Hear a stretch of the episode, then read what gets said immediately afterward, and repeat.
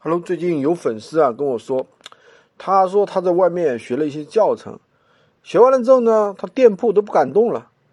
他说什么情况啊？他说很多课程里面都讲啊，店铺不能动啊，那个随便宝贝啊，随便什么修改一下都会影响到店铺，又怎么怎么样，可能会让你店铺啊没有权重啊，没有曝光量啊，怎么怎么样。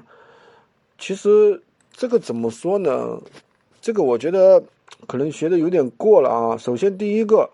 闲鱼店铺的话，首先它不可能不能动啊，它一定是可以动的，包括你店铺的这个宝贝啊，上架下架呀、删除啊，啊各种各样的，其实动作肯定都是可以的。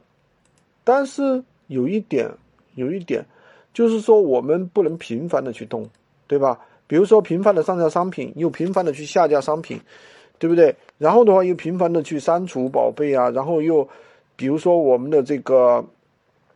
客户的一些跟我们的沟通啊，跟我们的留言呀，都频繁的去删除，这些肯定是有问题的。